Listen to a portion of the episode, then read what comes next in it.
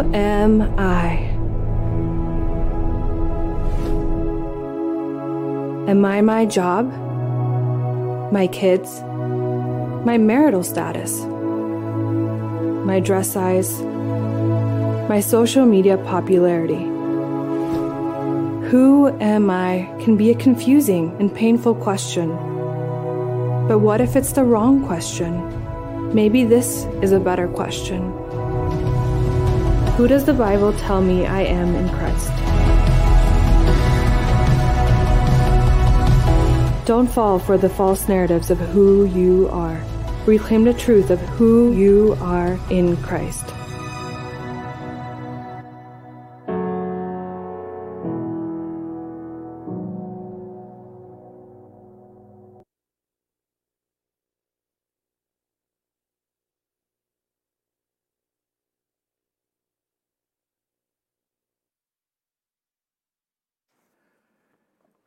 There were a couple uh,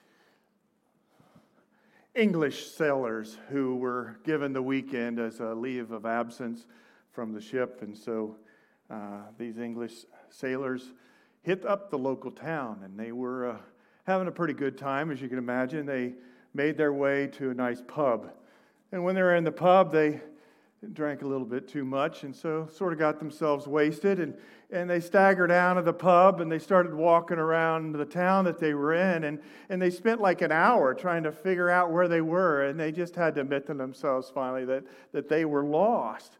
And so one of the sailors, he sort of grabbed the attention of a, a passerby and he said, Hey, he said, Old Block, he said, uh, Can you sort of help us out here? We. We don't know where we are. Where are we? Unbeknownst to that man, because of the state of mind that he was in, he had just called out his commanding officer. And his commanding officer, quite indignant about the state of being that they were in and the disrespect, looked at him and he said, Do you know who I am? And they looked a little bewildered and he said, Do you know who I am? And the sailor goes, he says, Well, I think we're in a whole lot of trouble now. And the other sailor said, Yeah. He says, We don't know where we are, and he doesn't know who he is. I feel there's a lot of stammering around sometimes with different ones of us because we don't know where we are or who we are. We're going to begin a few weeks here in this Thanksgiving month talking about our identity in Christ because it's so true, especially with what's happening today as I look around and some of the challenges happening in our culture and our society. There is a lack of knowing who we are. And it's also true of Christians and churches. And so, whether you're here for the first time today or you've been a regular for a while, we're going to step into this and uh, we're going to unpack in uh, these couple, three weeks here how you can freshly discover life. Maybe your life's going well, that's great. Maybe your life's a little stagnant. Maybe your life is challenged right now with hardship. But we have in Christ not only an identity, but we have the fullness of life. Jesus himself said, I have come that you may have life and have it to the full. And so I invite you to endear yourself to our thoughts with this, but you, this matter of our identity is uh, pretty significant. I uh, read this last week on this subject that uh, it was a few years ago that there was a gentleman who was found naked and beat up by a dumpster behind a Burger King in Georgia. Happened a few years ago. And so when they got him, he was unconscious, and they took him to the hospital and they got him revived. And as they got him revived and they were trying to figure out who he was because there was no identification on him, they discovered that he had total amnesia. He had no idea who he was. And they worked and worked trying to get some semblance. Was there a relative? Was there a friend? Who is this guy? In fact, the FBI even stepped in and they took fingerprints and some DNA, and they could not find out who this guy was, and his memory was not coming back. He, he was okay, but total amnesia. And these huge uh, spans of life that he had were not known to him. Dr. Phil actually got involved and had him on a show, thinking that that might do well. That, you know, hey, there could be uh, somebody watching the, the TV program. Dr. Phil even hired an investigator to be able to, uh, to, track down things and try to discover it. And one of the nurses that had been taking care of him or had an affinity for his plight took him into her home and tried to continue to nurse him back to health and, and try to figure this thing out of, of who he was. It went on for 11 years. 11 years. Can you comprehend that? Not knowing who you are. You got up today, you got in a car, you drove here to church, you made some decisions, you got plans afterwards, right? You're sitting beside somebody that probably knows you a little bit, that kind of thing. But think about being in this world with no clue, no identity of who you were.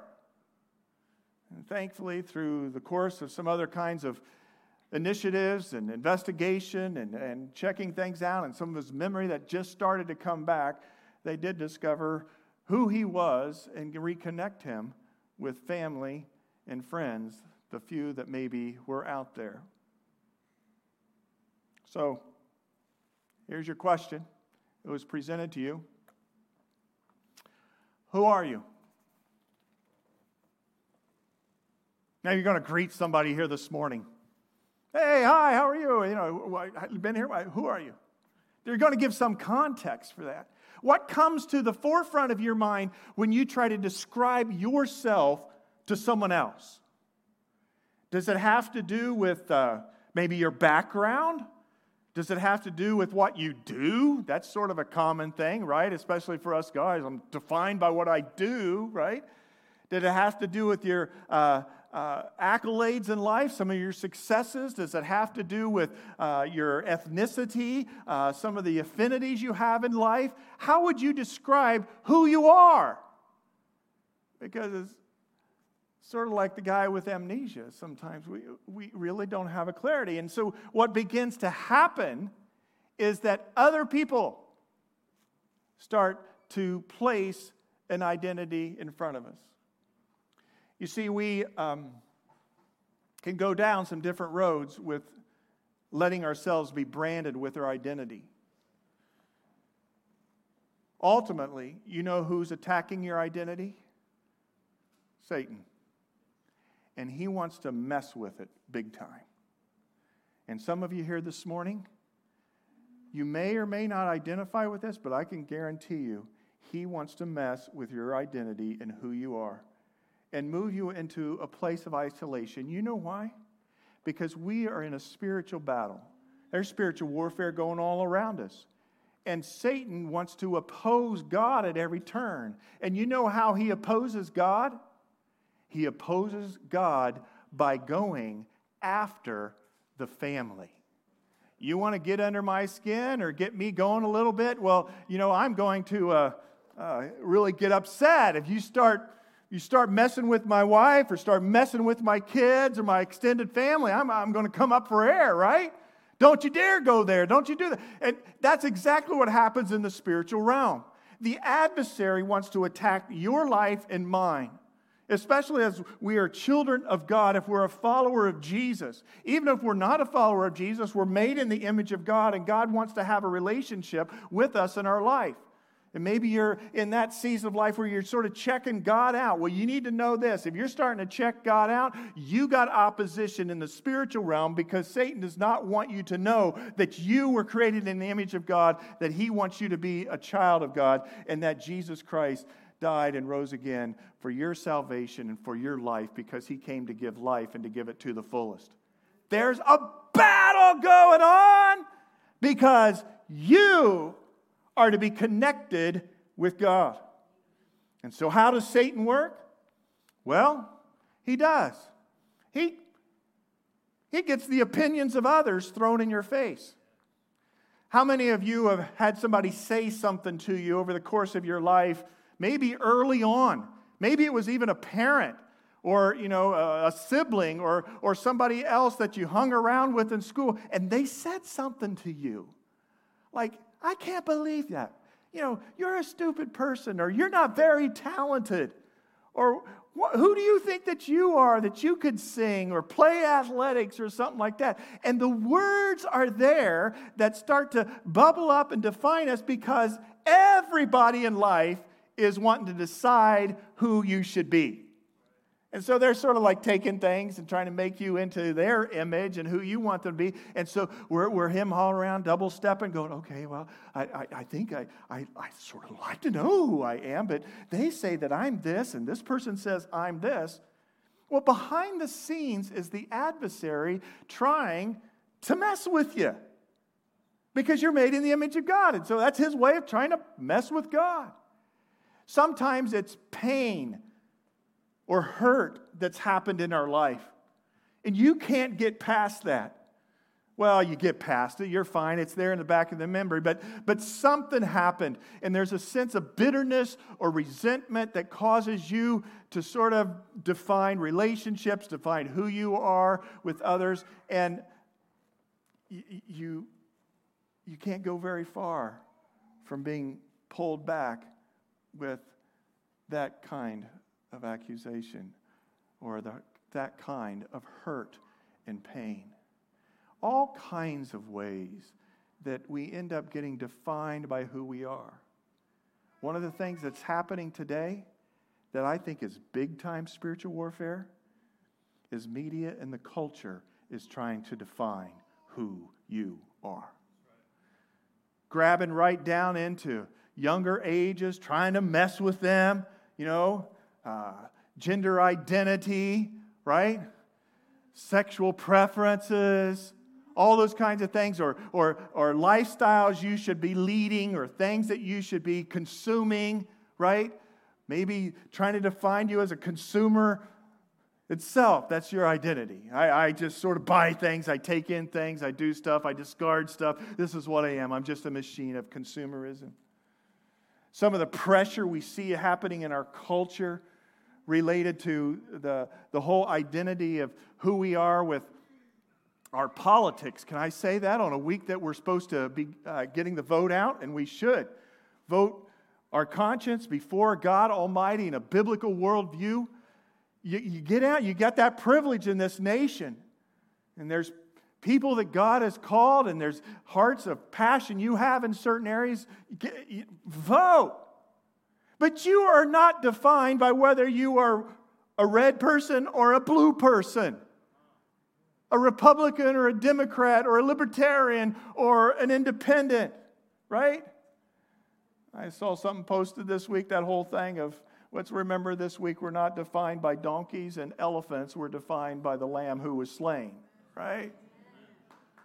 There is pressure around us in our world for us to be categorized and placed, I don't, well, boxes, you could say boxes. I think in terms of silos, maybe that's my agrarian background, but you're placed in a silo and you're just supposed to stay there. This is who I am. I'm not supposed to associate here, here, here. This is who I am. Let me not step outside of my silo or I'm going to be in trouble or I'm going to feel insecure, whatever it may be. There's pressures all around us. Who are you? But is your identity being found in Christ as Scripture teaches us? Blaise Pascal, you know who he was? 17th century. He was a physicist, mathematician. He was also a philosopher. Uh, different kinds of theories, things that he discovered, walked out. Some people say he was the father of the modern day computer. And Blaise Pascal says this not only do we know God by Jesus Christ alone, but we know ourselves only by Jesus Christ.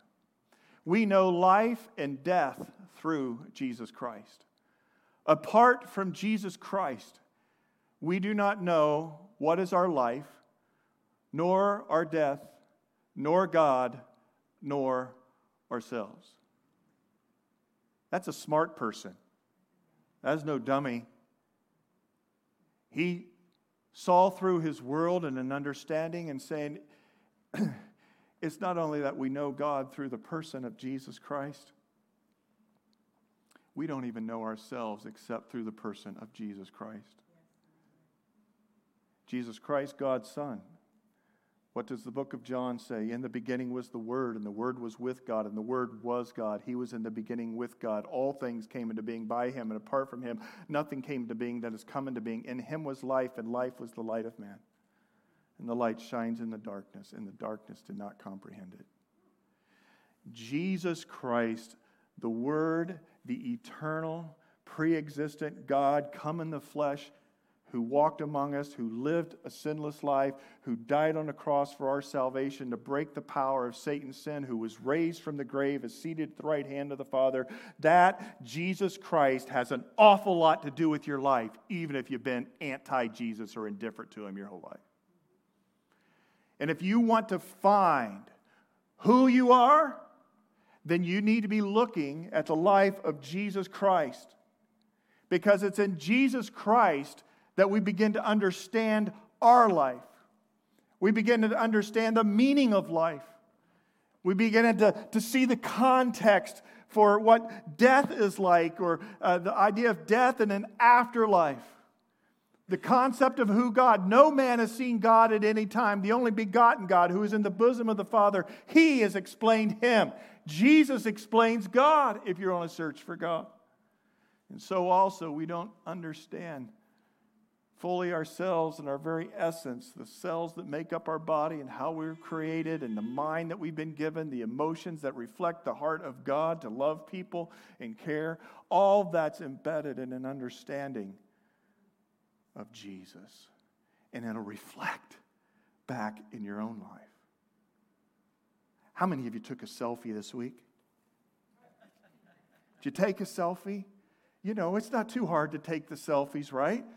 In the old days, it's pretty hard to take a selfie, right? Trying to hold the camera way out here, but you know, you can, you can take a selfie pretty quick and, and come up with all kinds of ideas of, of uh, how to decorate that selfie, who to take the selfie with. You just hit the turnaround button, right? And you do the turnaround button, and hey, there I am. I'll take a picture with all of us. Hey, there's Pastor Carey in front of the congregation. Hey, here we go. How's it going? Yeah, yeah. How many of you like selfies? I mean, selfies all the time, right? Selfie here, selfie there. Let's post them, right? Nothing wrong with selfies. I'm glad I got some pictures of you now. I'm going to look you up and try to figure out if I know you for sure this afternoon. But our world teaches us to be self consumed, that who we are is who we decide that we want to be who we are is not up to who made us, but who we would like to become. And so we have this tendency in a um, materialistic, individualistic, dare I say, narcissistic culture to just skirt around the whole understanding of finding our identity in who Christ has made us to be. You know, there's um, several places in Scripture um, that use this phrase in Christ. In fact, there's about 240 references that you are in Christ. About 35, 40 of those have to do with your identity. And we're going to maybe look at some of those in these couple, three weeks here and unpack some of them. Uh, Christian, the word Christian only occurs a couple times in Scripture. You know that? But what is spoken about you has to do with the person of Jesus, that you are in Him. And so it's pretty important for us, especially if we're Christ followers, I guess if you're seeking to understand and maybe be a Christ follower, to understand that this identity issue is found in the personhood of Jesus Christ. It's not in all your accomplishments and everything uh, that you have taken on. I want you to turn in your scriptures, if you have them, to uh, Philippians 3. In Philippians 3, uh, we find uh, the Apostle Paul writing a letter pushing back against the culture of his day, even the religious systems of his day. And um, he um, is bothered by everybody doing uh, the one upmanship, trying to say, oh, this is who I am, or I'm better, this or that, right? And so he says this in um, Philippians 3. We'll start with. Uh,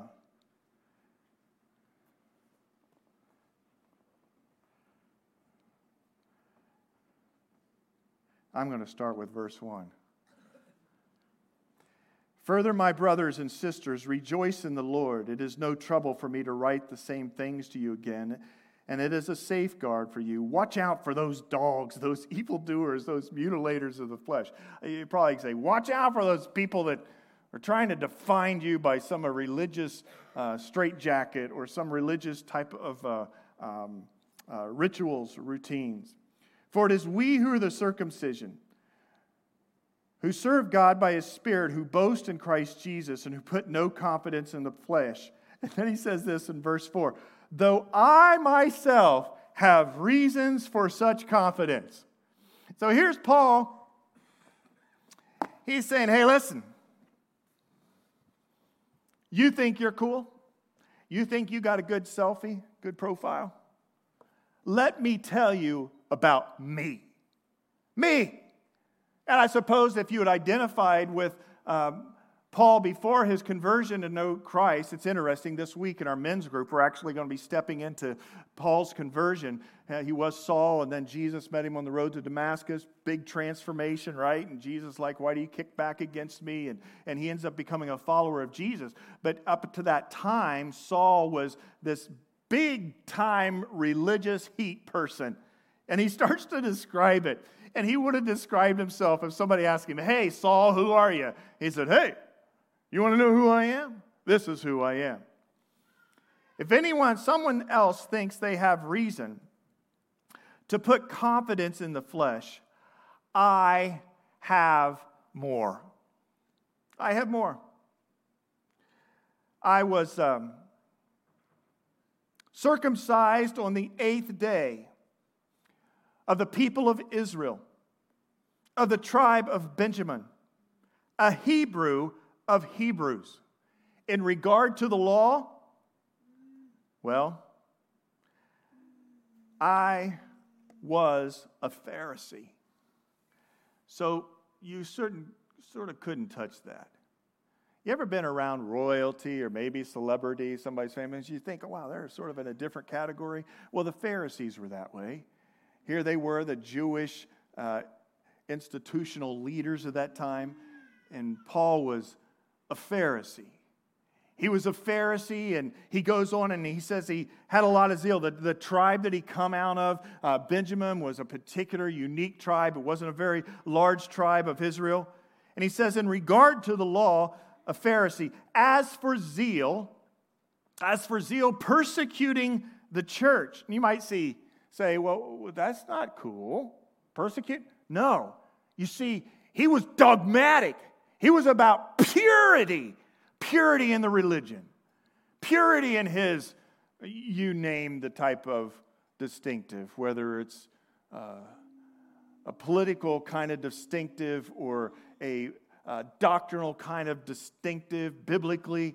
You know, there's these identities that come with us, like, yeah, I'm a purist, man. I'm a purist. That's what he was saying he was. I was a zealot.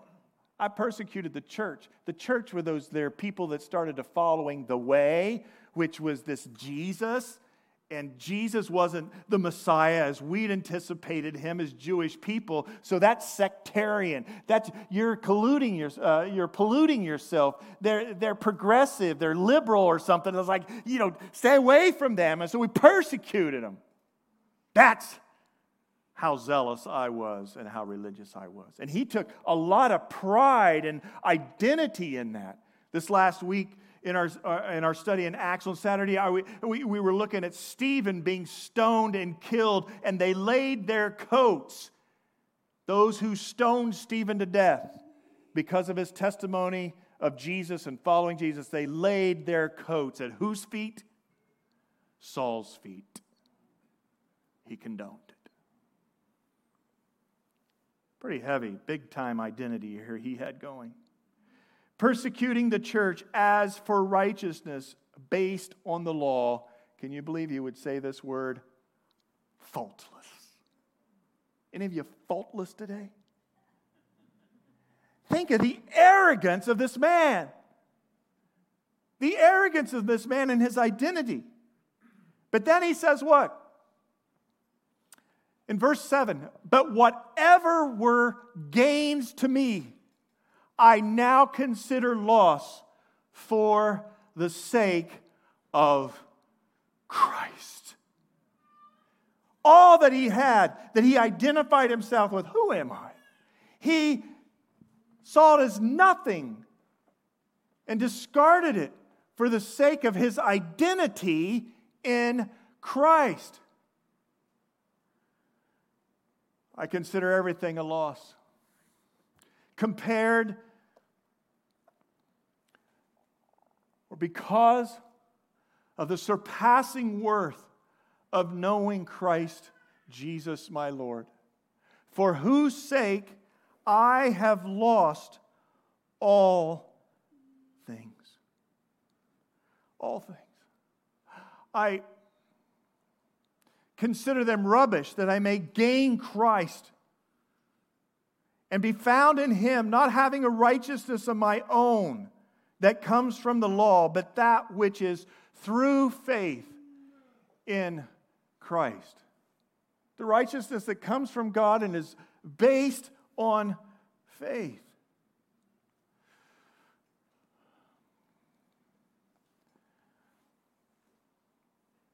There is an awful lot of things that we can be rightfully proud of, accomplishments wise, our identity, backgrounds, families, things we brought. I'm not here to bash that. Excel, succeed, be engaged, own your identity, ethnicity wise and family. But, friends, when all's said and done, when it comes to who we are as an individual, it's all for naught if we don't find our identity in Jesus Christ. Where are you at? What search were you on this last week? Were you trying to, yeah, you were trying to make ends meet. You were just trying to be responsible. You're trying to take care of the kids. I understand all that. But were you doing it as a works to make yourself feel better about who you are?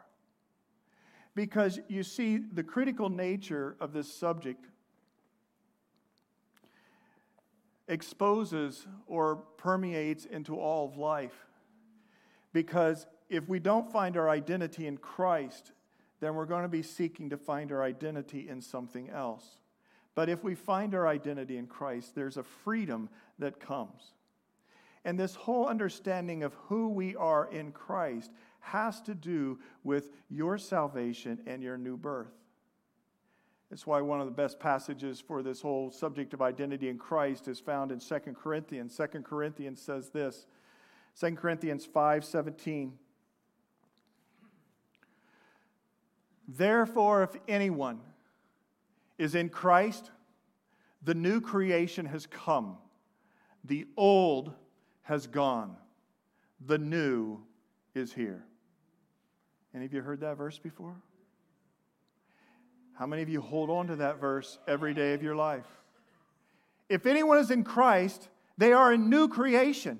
And this concept of new that's listed here isn't new, like, say, okay, there's a production line of cars, and they're producing one car after another car after another car after another car, and you're standing at the end of the assembly line, and oh, look, here's another new car.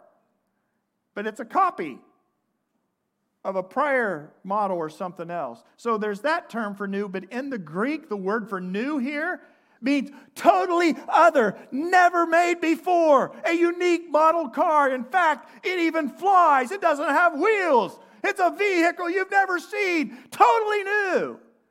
When you are in Christ, and you invite Christ to come into your life, He saves you, He redeems you, He changes you. You have become a totally new person, a new creation. The old has gone, the new has come. But you have a culture that's around you trying to sort of lift up the old, broken, sinful person. This is who you are. I'm, I'm going to call Bro out. Bro's back there. He just said that. Amen. We're back there singing worship. And I don't know what was a second or third song, maybe the second, uh, first song. I don't know, Angela. And he comes over to me. Was it how many years ago? 14 years ago that God came into his life and changed his life, and he became sober, and he walked away from the old bro and became the new bro. Praise the Lord. And many of you have that type of testimony here. But I want to ask you something. This week, well, I'll ask you, bro. This week, did you identify with the old bro or the new bro? The new bro. And every single day, because I'm around the man some, he sits on our board. It's, it's like, yes, this is my new identity. This is who I am in Christ. And so be mindful of the voices that speak into your head. Ultimately, the adversary, Satan himself, trying to define your identity by what other people have said because of the hurts and the pains in your life, because of what the media or the culture says you should be. You know what he's trying to do? He's trying to erase that understanding that you are a new person in Christ. And you need to remind him, remind yourself and others that the old is gone and the new has come.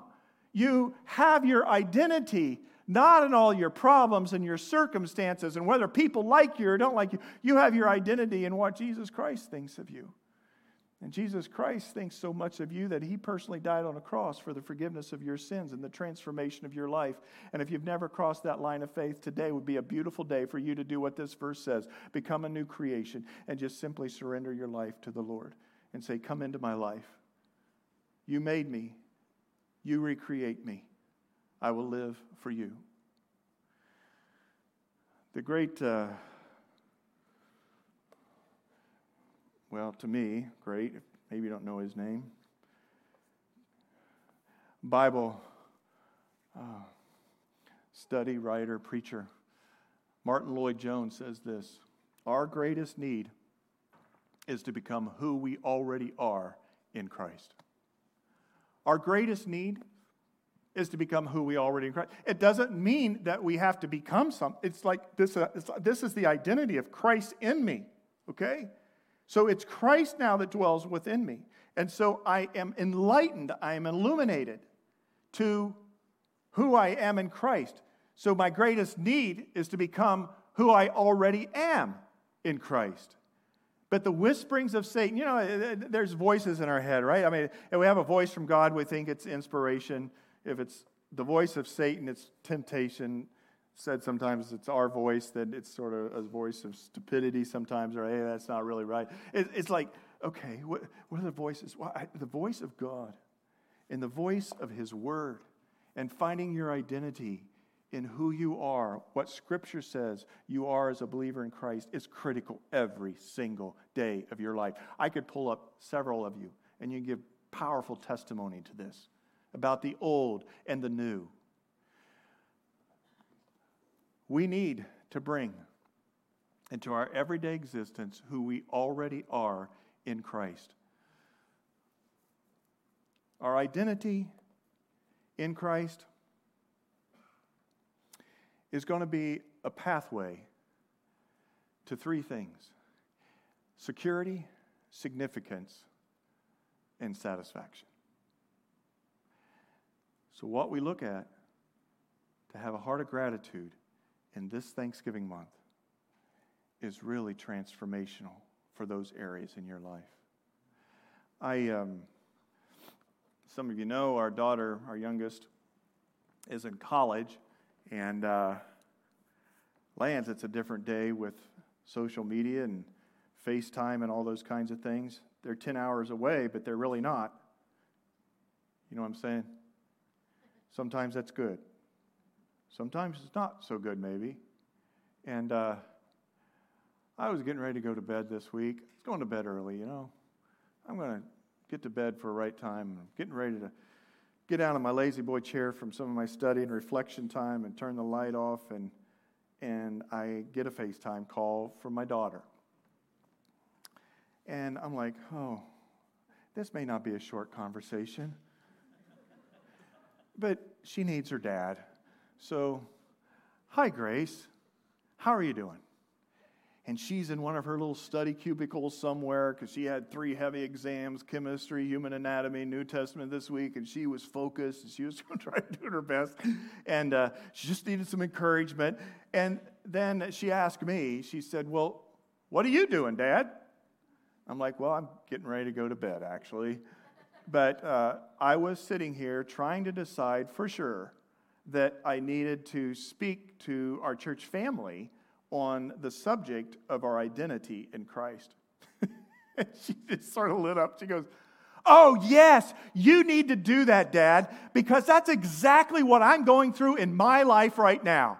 I am trying to find who I am in Christ versus all the peer pressure, right? All the, is the grade, grade good or the grade bad, right? And being in a different kind of town than what she grew up in. And I just had to smile because it's true. Whether you're young or you're old. There's this wrestling with our identity, and that identity is going to impact things like our safety and our security, our significance. It's all tied together. So instead of trying to go and grab all those things in life, let's just circle up. Let's just focus right here. Let's do the good look into God's word concerning our identity in Him. Galatians 2:20 says this, I have been crucified with Christ and it is no longer I who live, but Christ lives in me. And I want us to unpack that after uh, a little while, not today, but this is the beauty, what I refer to as the Christ life, not, not the self life. And if we've not discovered the Christ life, then we're going to be off on the beaten path in all kinds of places, looking for identity and also being attacked by the enemy. I've been crucified with Christ. It's no longer I who live, but Christ lives within me. I, um, I want us to do something here a little bit different than out of the routine.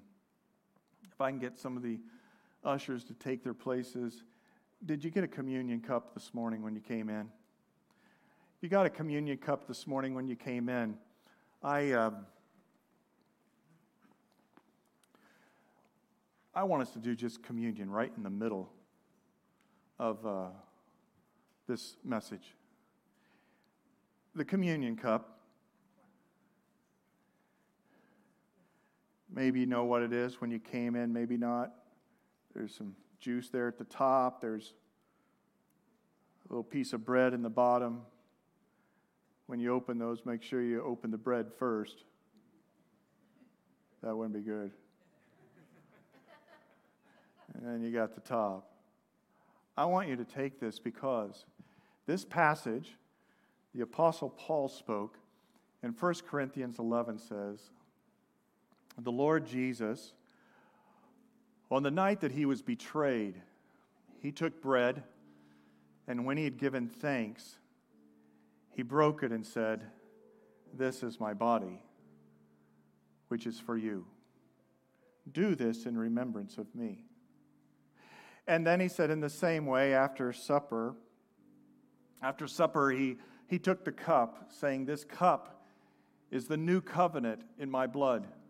Do this whenever you drink it in remembrance of me.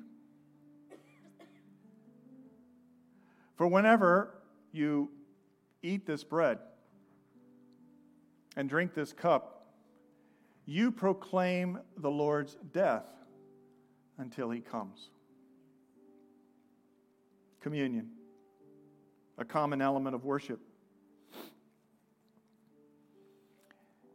It's not only the remembrance of Jesus Christ and the shedding of his blood, the breaking of his body, and his resurrection as a part of your salvation in history past.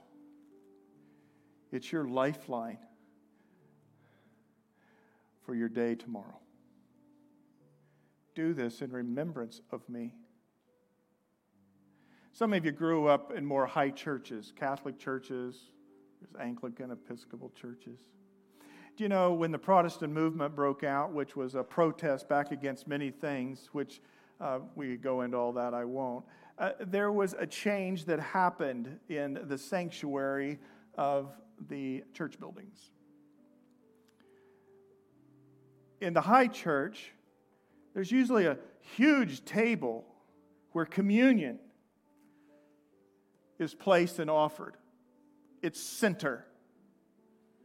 And then they have this little pulpit up to the side, and a person climbs in the pulpit and they give a little homily. The Protestants, when they pushed back on some of the ritual legal things, and like I said, I won't go there, they, they changed things. They, they brought the pulpit to the center because we believe in the Word of God being central. And that is true, friends, it is. However, with the remembrance thing, we sort of stepped it aside. Now, some denominations, they have communion every week.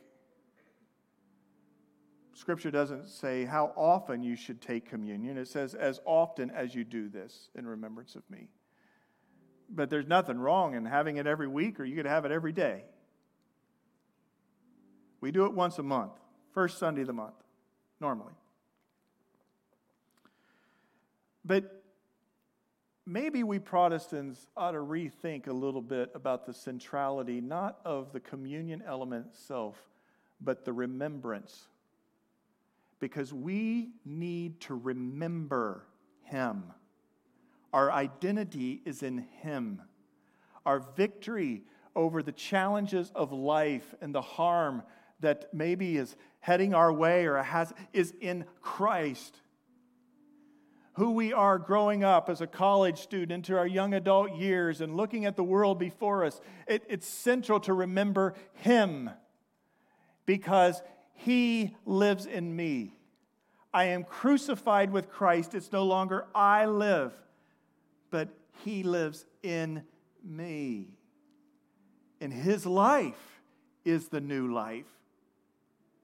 It's not the new and improved Carrie that's going to make it, but it's the replaced life.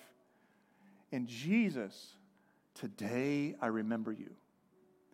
So I'm going to ask you to take the bread.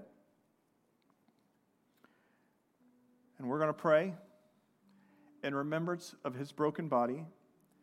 And then we're going to take the cup and we're going to remember him.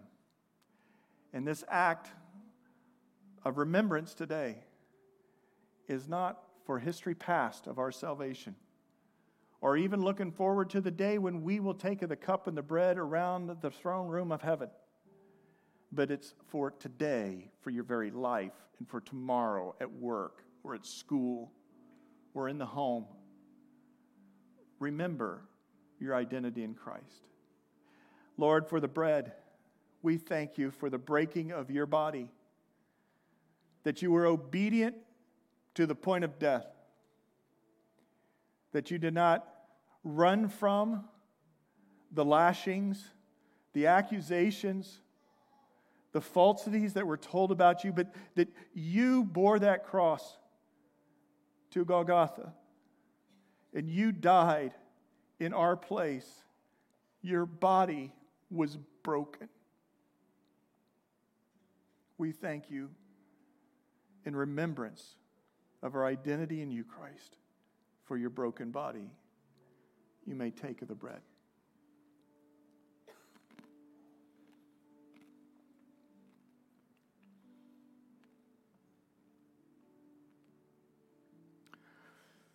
And after the bread, he took the cup and he said, This is my new covenant because I make all things new. You know, that's what he says in Revelation Behold, he who makes all things new, It began at the cross, the shedding of his blood for redemption. If you're a follower of Christ this morning and you live underneath that new covenant, will you pray with me, Lord? We thank you. In remembrance of you, our identity with you, Christ. You are our life. You shed your blood for the forgiveness of our sins, past, present, and future. And it was by your blood that you defeated Satan and your full obedience to death, and it is through the power of your resurrection that he has no claims on my life. Because I am now a follower of yours because of this new covenant. Not by works, so no man can boast, but by grace through faith. We thank you for your shed blood, Jesus, in remembrance of you. You may partake together.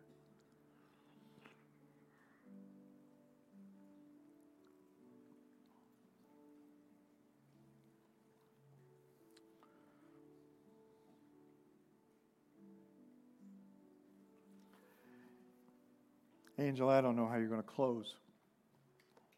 I had some more words I thought I might share. But our day comes to a close.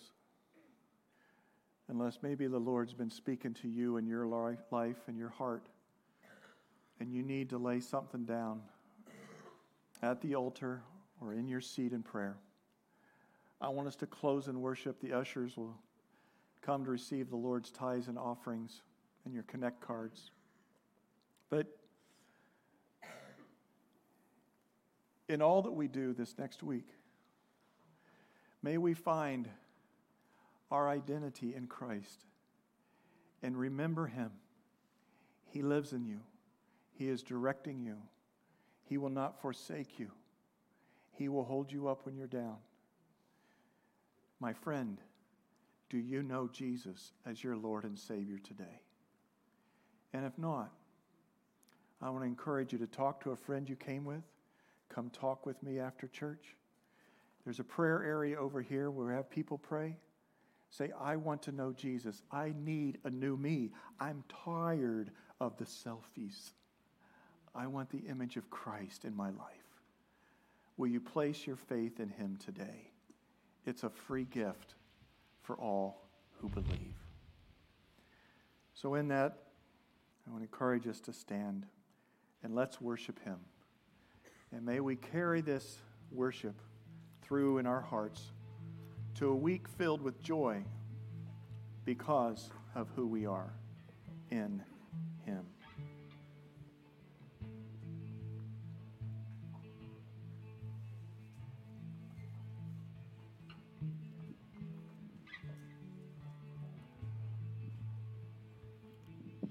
Grace that flows like a river, washing over me.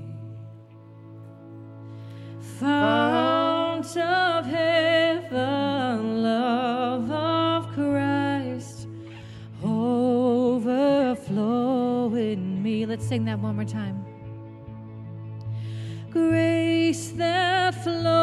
Like a river, washing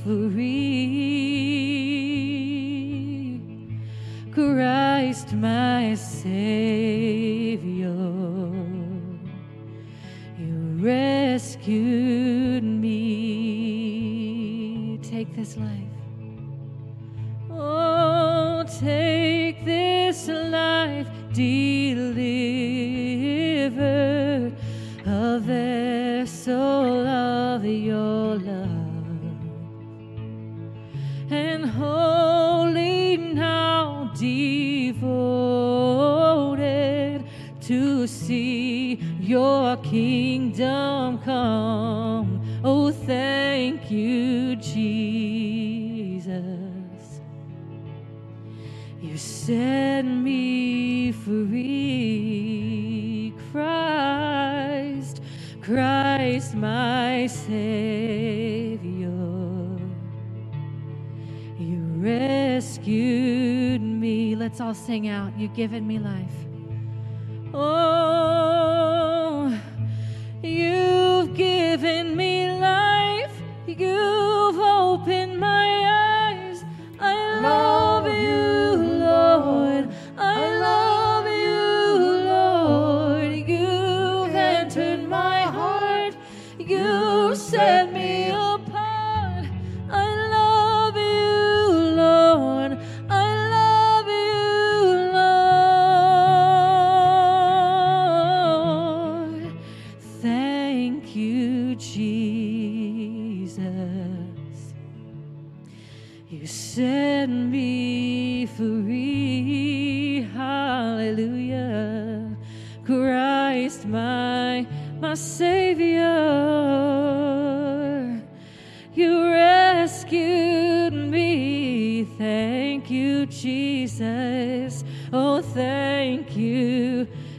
You, Jesus.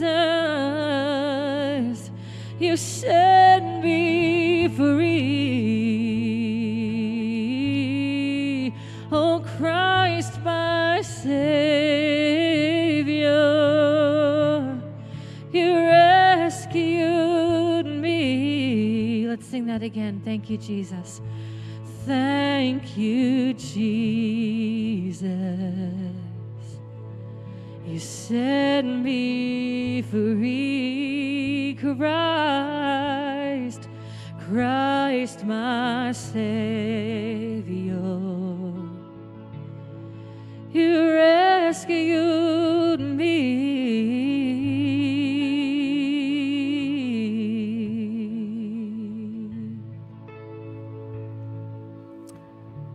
Do you believe the Lord speaks to you? Especially in moments of reflection. Maybe He's spoken to you here this morning. Be obedient to what He has said, especially if you need prayer. It was a few weeks ago in the revival series that I felt led that we needed to be gathering for prayer pre service. And then it was his speaking that we need to circle up and do corporate prayer rather than just pray quietly, maybe in our chairs and scattered. And there was a good group of 25 people here again this Sunday morning at 9:30 for 20 minutes. We're praying, and you're invited to be a part of that, prompted by the Holy Spirit. But the Lord just prompted again. This idea of remembrance of Him. Maybe it needs to happen more regularly in your life. And so, every week for the next few weeks, at the end of service, I'm just going to make sure that those elements are up here and available to you. And maybe you come pre service to take the elements privately on your own. Maybe it's after dismissal when you come and kneel and pray. But if we're truly sincere about finding our identity in Christ, then sometimes it's helpful to have reminders. Communion is a sacrament that God gifted for us to remember Him, past, future, but also in the present. So come next week for prayer. If you want to take communion next week, it's going to be here on a weekly basis for the weeks ahead. Today, we have the opportunity to uh, go and encourage one another out in uh, the commons area. It's a little chilly, so we have hot chocolate. And we did get rid of all the candy. It was a pretty good deal as far as how many kids we had. We had about 350, 400, and, but there's some extra candy. So be careful, especially if your kids are around it. But there's candy and hot chocolate there. Angela, you're going to be leading the, uh, the children in here for the um, practice for Christmas songs. But may you go with this blessing now to him who does reside on the throne, the one who has made you a new creation, who has discarded the old and has made all things new through him.